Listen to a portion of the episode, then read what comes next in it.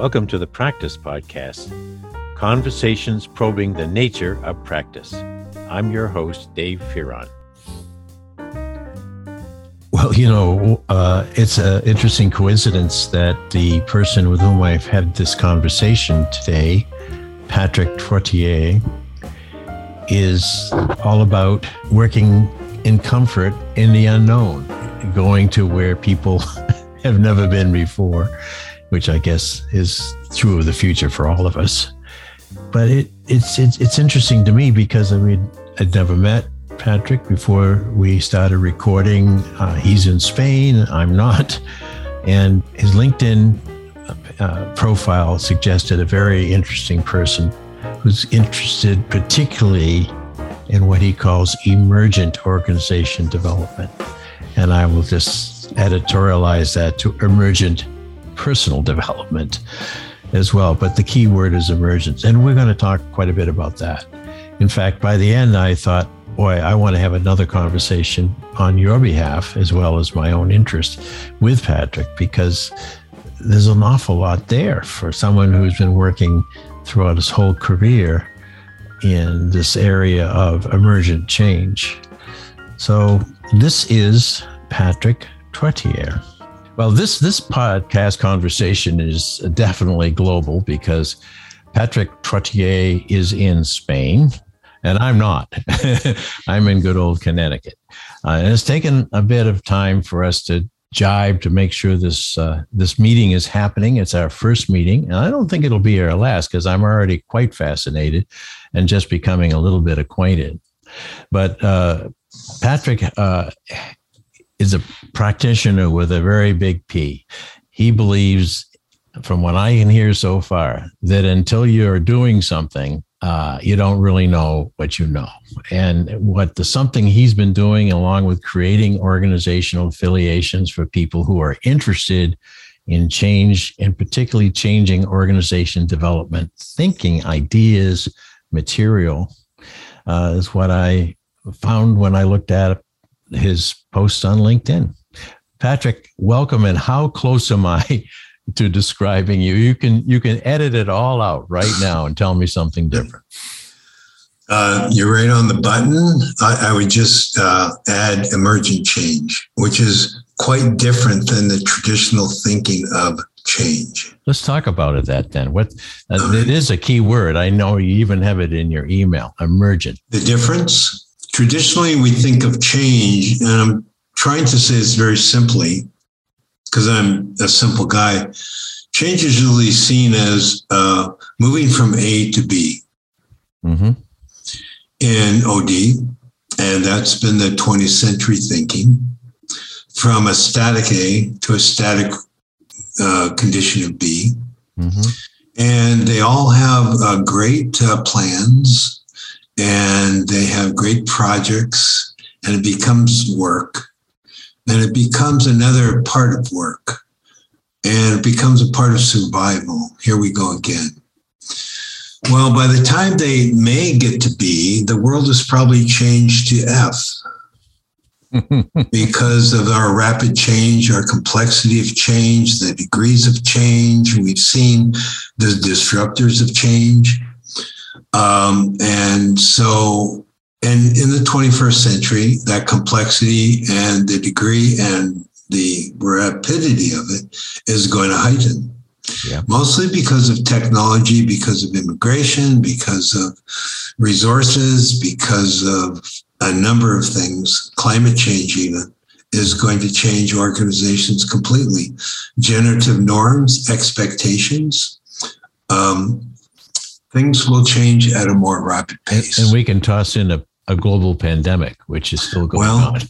yes. Which has certainly yes. tossed a lot of things up uh, upside yes, down. Yeah. That's right. Those are all, that is a good example of a disruptor. Mm-hmm. And do we learn from disruptors or do we try to hang on to the old status quo and sort of survive those disruptors and then go back to the status quo? Yeah. So that's something that has been a challenge in the thinking of organizations around COVID, as an example. Mm-hmm. What what uh, you're emergent then too? From the way I hear Everything you, is. that you're you're aware that uh, very aware of, of change. By the way, Peter Vaill coined the term uh, permanent white water back in the late 80s, where he said in his first book, change is changing. And now, Yes. many, many decades now later, uh, he Peter would be somewhat stunned by the rate of change, and he would be uh, nodding his head right now, listening to Patrick. Uh, so we have uh, that feeling that we could go back after it's over, whatever it is. Uh, and you're working with yourself and with people all the time. And frankly, I would love to feel I could go back to some of the ways uh, that it was. Uh, but I'm also intellectually aware that that's fallacy with a big F. So, w- with emergent being the big word on our screen right now, what do we do if we can't go back? Well, that's an excellent question. And uh, in a different way of thinking of the human species, Mhm. uh, you bring up the emergent, the, the law of emergent change, of transformation. Mhm. I probably didn't say that right because I write this down and I can't remember what I write. But here it is, and it's very simple, and it goes to that point. When a person, group, or, or organization creates a comfort zone with the unknown greater than the known, then change happens naturally. We start exploring, our curiosity comes up, we ask new questions, we look around the corner, because now we have a comfort zone with the unknown, so we can go there easier. And so change happens within our thinking because that curiosity, experimentation, um, different ways of thinking, and, and that starts changing our mindsets by going through that kind of process.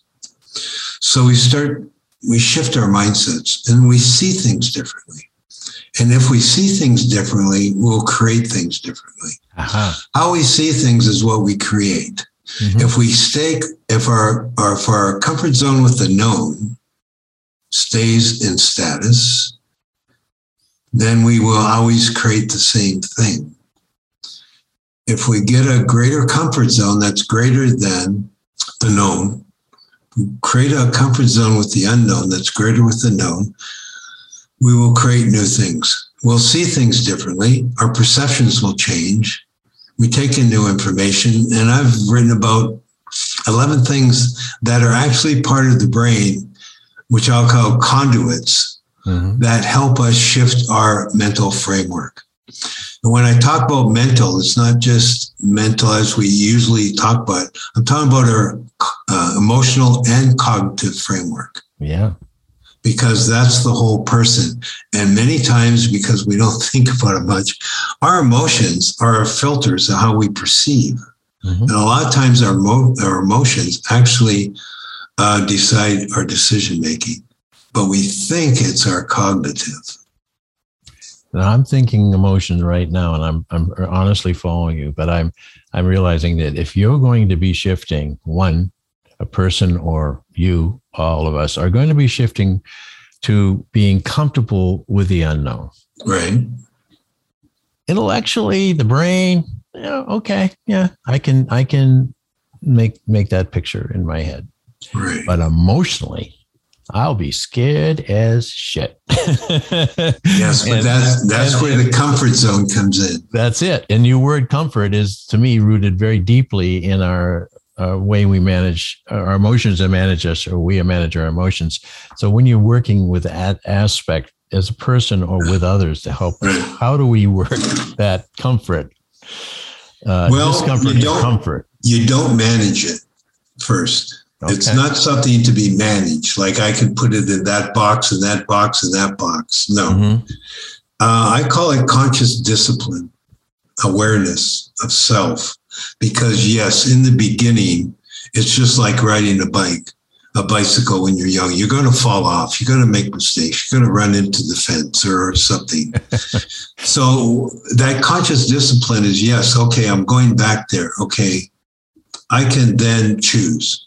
I can choose not to go back there because I'm conscious of it. And I can relax myself and move into a consciousness that it's okay to explore the unknown. Ah. And I need to I need to share this. That's natural for humans. And it's natural for babies. This has been proved. It's on my website, the, the research on that. But once we get into parental guidance or parental practices, once we get into school, mm-hmm. once we get into work, corporate, by that time it's wiped out. Yeah. Because we need to be managed. We need to predict. We need to be good soldiers. Mm-hmm. We need to step to the process that we know and that makes us secure. Mm-hmm. So that's been wiped out over years of um, traditional practice that puts us into a nice little comfortable box. Yeah. But we've learned that. And whatever we've learned can be unlearned and move to another, let's say, more natural part of being human. So it's not so much taking ourselves and making ourselves different if we were to move into the comfort with uncertainty. Right. It is finding the part of ourself that's always been comfortable with uncertainty. Right. Uh, it's there. It's just been, I don't know, stunned into silence. yeah. And learn to play with it again. Yeah, exactly. Uh, yeah. It's almost, uh, I've been around moments like that. I've had a few. And mm-hmm. uh, it, it, it is a tremendous release uh, and of course, there's also the default position that makes us kind of snap back. Uh, that's okay, you know. But maybe we don't snap back exactly like we were before. Maybe well, maybe not. incrementally getting ourselves back to our baby state. and, and each individual is different, and this brings up work environments, yeah, and work design and organizational design. Mm-hmm so, how does that keep us in that comfort of the known and predictability? Or how does the design of organizations and work and relationships um, manifest the comfort zone to move into the unknown as an organization and explore and be curious and have a uh, space to speak and tell stories? Um, how do we design a, a, number of things? And in the emergent OD platform, I've sort of mapped that out, not in a linear fashion, but certainly starts with practicing and being comfortable with the unknown. But that goes throughout the whole process. And I'll give you an example. Okay, technology. How do we design technology as an open system? Rather than a closed system mm. that gives power to a few. So, how, how does the design of information and information display work with the brain so that it manifests a comfort zone with the unknown and starts developing uh, co creation, self organization, so that it moves from the hierarchy of control to a network of collaborative networks of collaboration. So, how do we design technology to manifest that? Well, I've done that. I've done that since the middle 1990s. Since the web became a web. yeah, but it's it's more within an organization. And um, uh, as an example, I was working in California in San Francisco in a company called ROLM Organization company, whatever they were called. They made telephones and telecommunications at that time. Mm-hmm. And I was working at Charles Schwab and Bank of America. And um, they saw me and they started talking to me. And they, their senior management asked me one simple question How do we get our people to think as we do in business? That this is a business and understand the whole organization, how it works together, rather than just doing the task. And I asked them back, uh, Well, what helps you? And they said, well, information. Yeah. So I said, well, let's experiment. Let's open the information systems to everybody so they can see finance, they can see marketing, they can see operations, they can see mm-hmm. whatever, just the same reports you get. Mm-hmm. what happened is people started thinking differently at a higher level.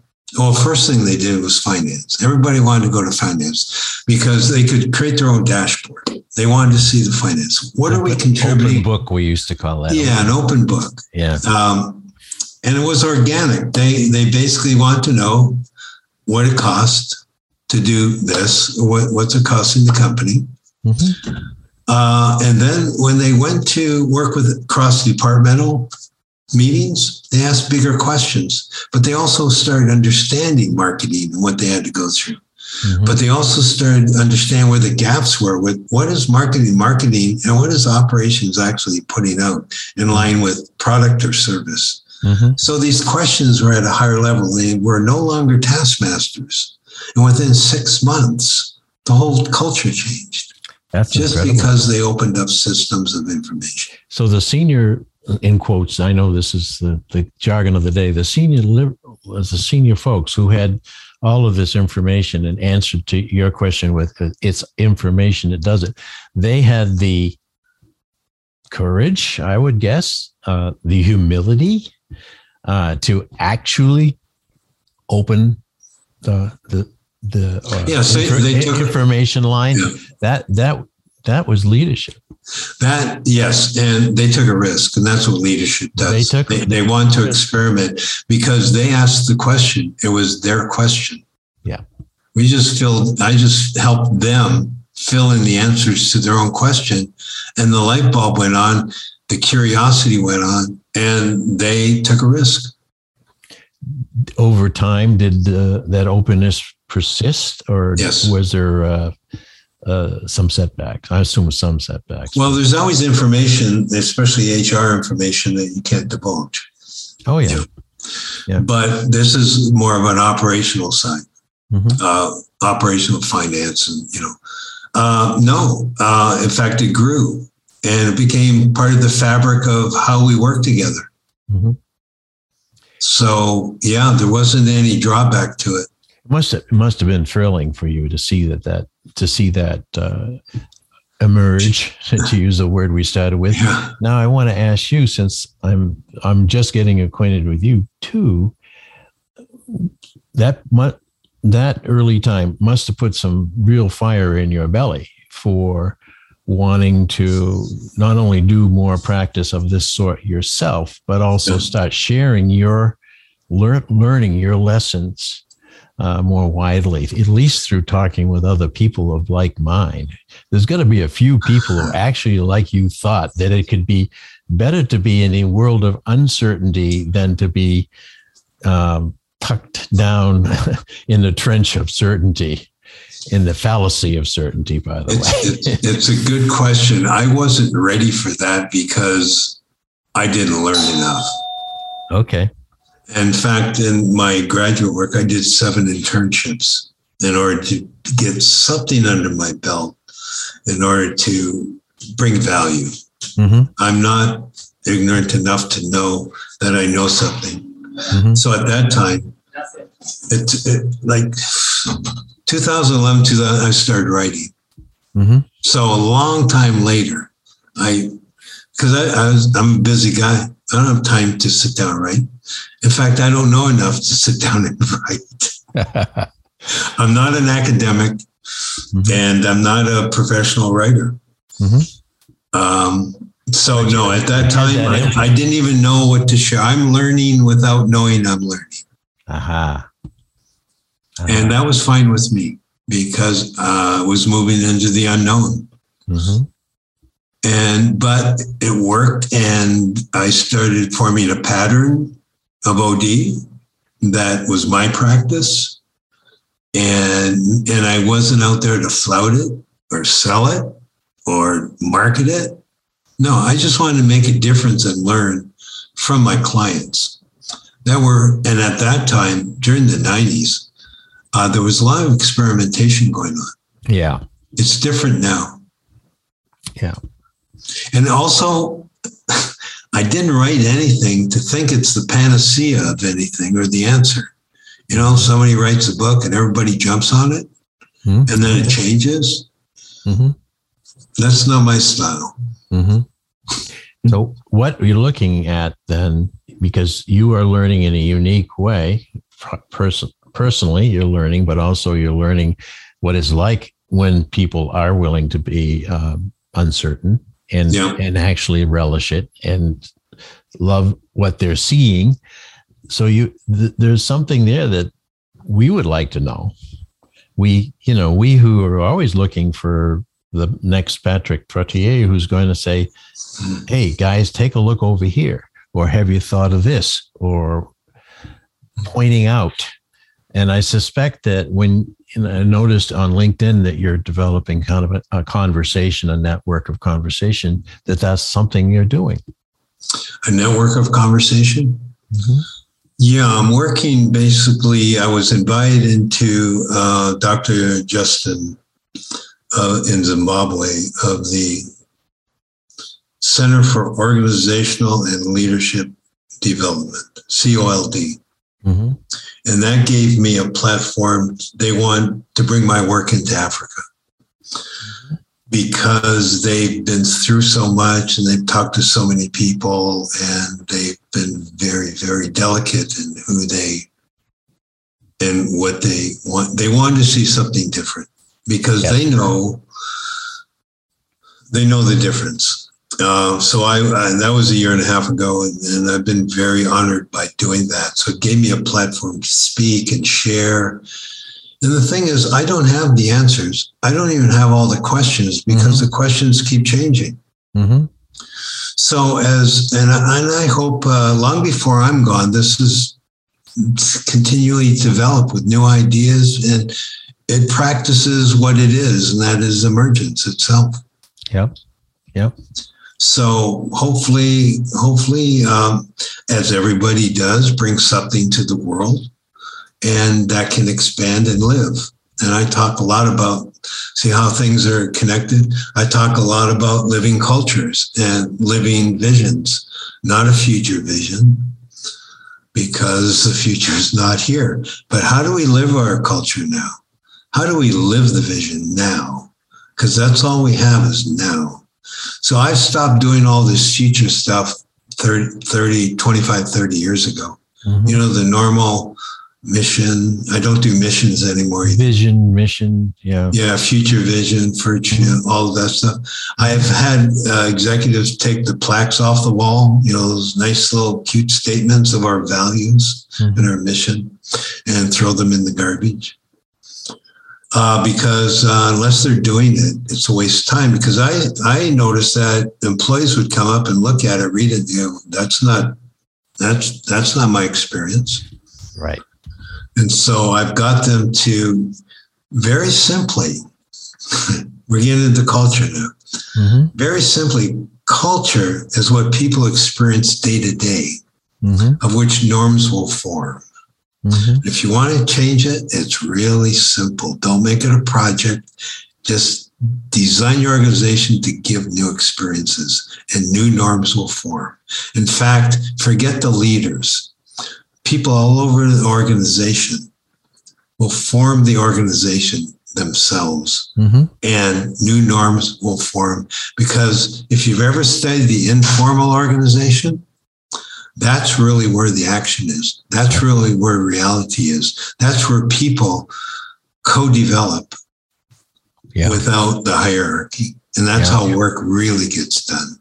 I think the the folks who work in the titled positions who understand and respect and value that yeah. would be happy to hear you say it because they the notion of the informal organization being the enemy of the formal is a, yeah. a very a very bad idea that's been exactly. around in various forms. And in, indeed, the organizations that seem to be really rocking and rolling in change uh, don't really make a lot of distinction any longer between hierarchy and informal, but they do have one challenge, big challenge, and that is to have people working with them who are up to it. You know, so we've got a, a global workforce and a lot of people who've been convinced through that parental schooling process that they're the way that they're going to make a living in life is to do what they're told. Yeah. And at the same time, we need an organizational transfer uh, um, organizational revolution, really, of people for people to come in and think and feel and explore and talk with each other in all kinds of ways. That Good conversation. Yeah. And uh, so I'm looking at it in part as someone who's been, in quotes, preparing people for for the world, you know, throughout my Good. career in teaching Good. organizational leadership and change. But I've never felt satisfied that we we can that we've sent out what Peter Vaill called a superb learner. And that's where Peter and I really jive most. We believe that any kinds of formal instruction, including training, including the way a book is written, which right. which which I did with Peter, is we want to be sure that the person who is there in that presence in that moment uh, is gaining learning acumen, learning uh, love, if you will. Uh, that uh, hey, I never knew that before. I never thought of that before. I never saw that before. To me, that's the kind of emergent learner too. If we yes, emergent, emergent organization and emergent yeah. learner together, hey, we could start a hell of a company. That's right. and in, in, addition to what you're saying, I in the in the platform, uh, self agency is critical. Mm-hmm. That people have a different experience that manifests that they do have influence, they do have a voice, and a lot when in my work and my approach, people that sat back and basically have never had a voice and they like doing a task, eventually they come around.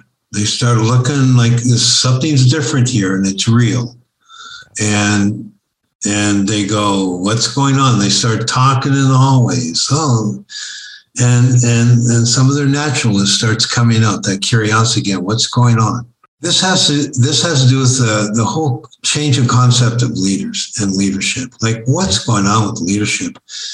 How many billions have been spent for 100 years 200 years on leader where's the leaders? I've met five leaders and all of them i've ever met. I mean real leaders. And you know what? They're real people Mm-hmm. They don't have status, they don't have position. They listen, they have conversations, they guide, and they say, make it so. Yeah.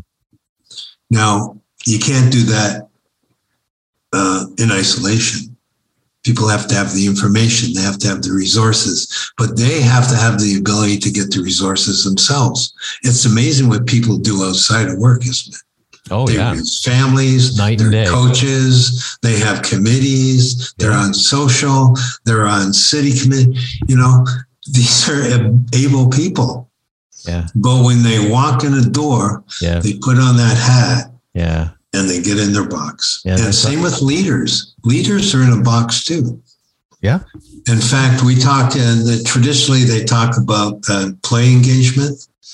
I talk about leadership engagement to get back into the organization and get around and shake some hands and have talks.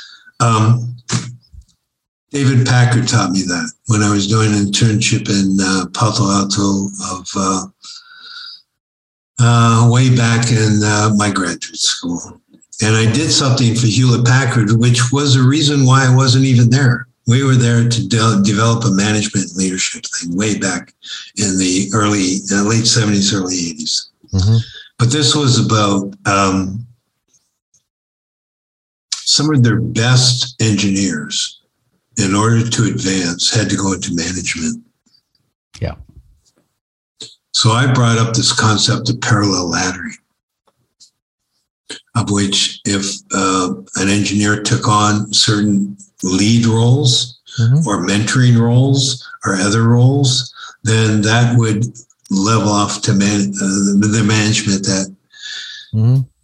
they were having problems with losing their engineers. Oh yeah, because they didn't want to go into management, and they couldn't pay. And we developed this program, yeah. and the you know the retention went up, and David came and talked, uh, said hello to me, you heard about me? I was just a student and an intern. Shook hands and I said, I, just want an hour of your time. I just wanted to talk to you. and he just gave me so much insight and how he, he leadership for him. And that was worth a couple of semesters. absolutely, absolutely. I I can only imagine how uh, uh, how hopeful that made you feel that you were on the right thought track, if you will. Yeah, but tested many times. Mm-hmm. Now, you know, all good things mean two things. One is failure, which is what I call scars. And I have scars, but I learn from them. Mm-hmm. The second thing is I don't know what I'm doing, but I'm going to keep going. And I'm and watching. I think that hits a lot of people. No, I'm watching the clock, but I think that that's the that point you just made is important for everyone who listens to this podcast. I don't know where I'm going. Now let's go back to the beginning of the conversation when you said, let's be comfortable with not knowing where we're going next. Right. What does that do to you, Patrick? Not knowing where you're going, but you're going to keep going anyway. What's that feeling like? To me, it's exciting. Yeah. Yeah. Because I like going there and I've learned to like going there. I just like it because I'm me. And if I pass, fail, I, I don't believe in failure because we only fail if we don't learn. It's an opportunity. That's right. All my foibles are my best teachers. Yeah, I'm serious about that. So they're friends of mine. All my faults are my friends because they're my best teachers and I learn from them. How can you get better than that? You know? Yeah. So uh, I've just accepted it, and acceptance is powerful. What would you like this last minute or two uh, to capture in our conversation about yourself, about the work, about me, about the sun, whatever? What would you? I'll give you a whole minute to uh, add another a very good thought, which you've been doing all along. Well, I think it's the for folks that are just starting out on their OD journey, mm-hmm. and uh, believe in yourself. Look around the corner. Don't choose somebody else's panacea that they're trying to market to you. Find your own way. Work with your clients. Don't think you need to have the answers your clients will find the answers. Ask good questions, open up doors to explore, and um, believe in your journey. And your journey will take you to a place that will satisfy you, will give you a lot of life adventures. And that's what it's about. That's life, you know? And and OD isn't a straight line. No. There's an old OD saying if you know the second step, you're not doing OD. i am going to have to cap it off on that, but I can't thank you enough. This it's a delight to meet you. Well, David, you're very nice and and you are magnificent. Well, back at I, I hopefully it's uh it's something that brings some value to someone. It sure will. That was Patrick Trottier, founder of the Institute of Emergent Organizational Development and Emergent Change. And you can find his writings and more on emergentchange.net.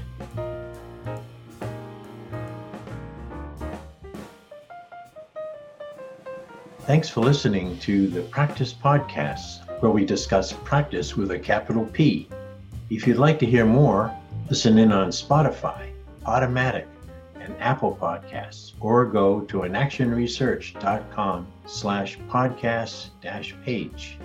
And if you'd like to learn more about social inaction and the nature of practice, head over to inactionresearch.com for more information. Thank you for supporting this show. We look forward to hearing from you soon.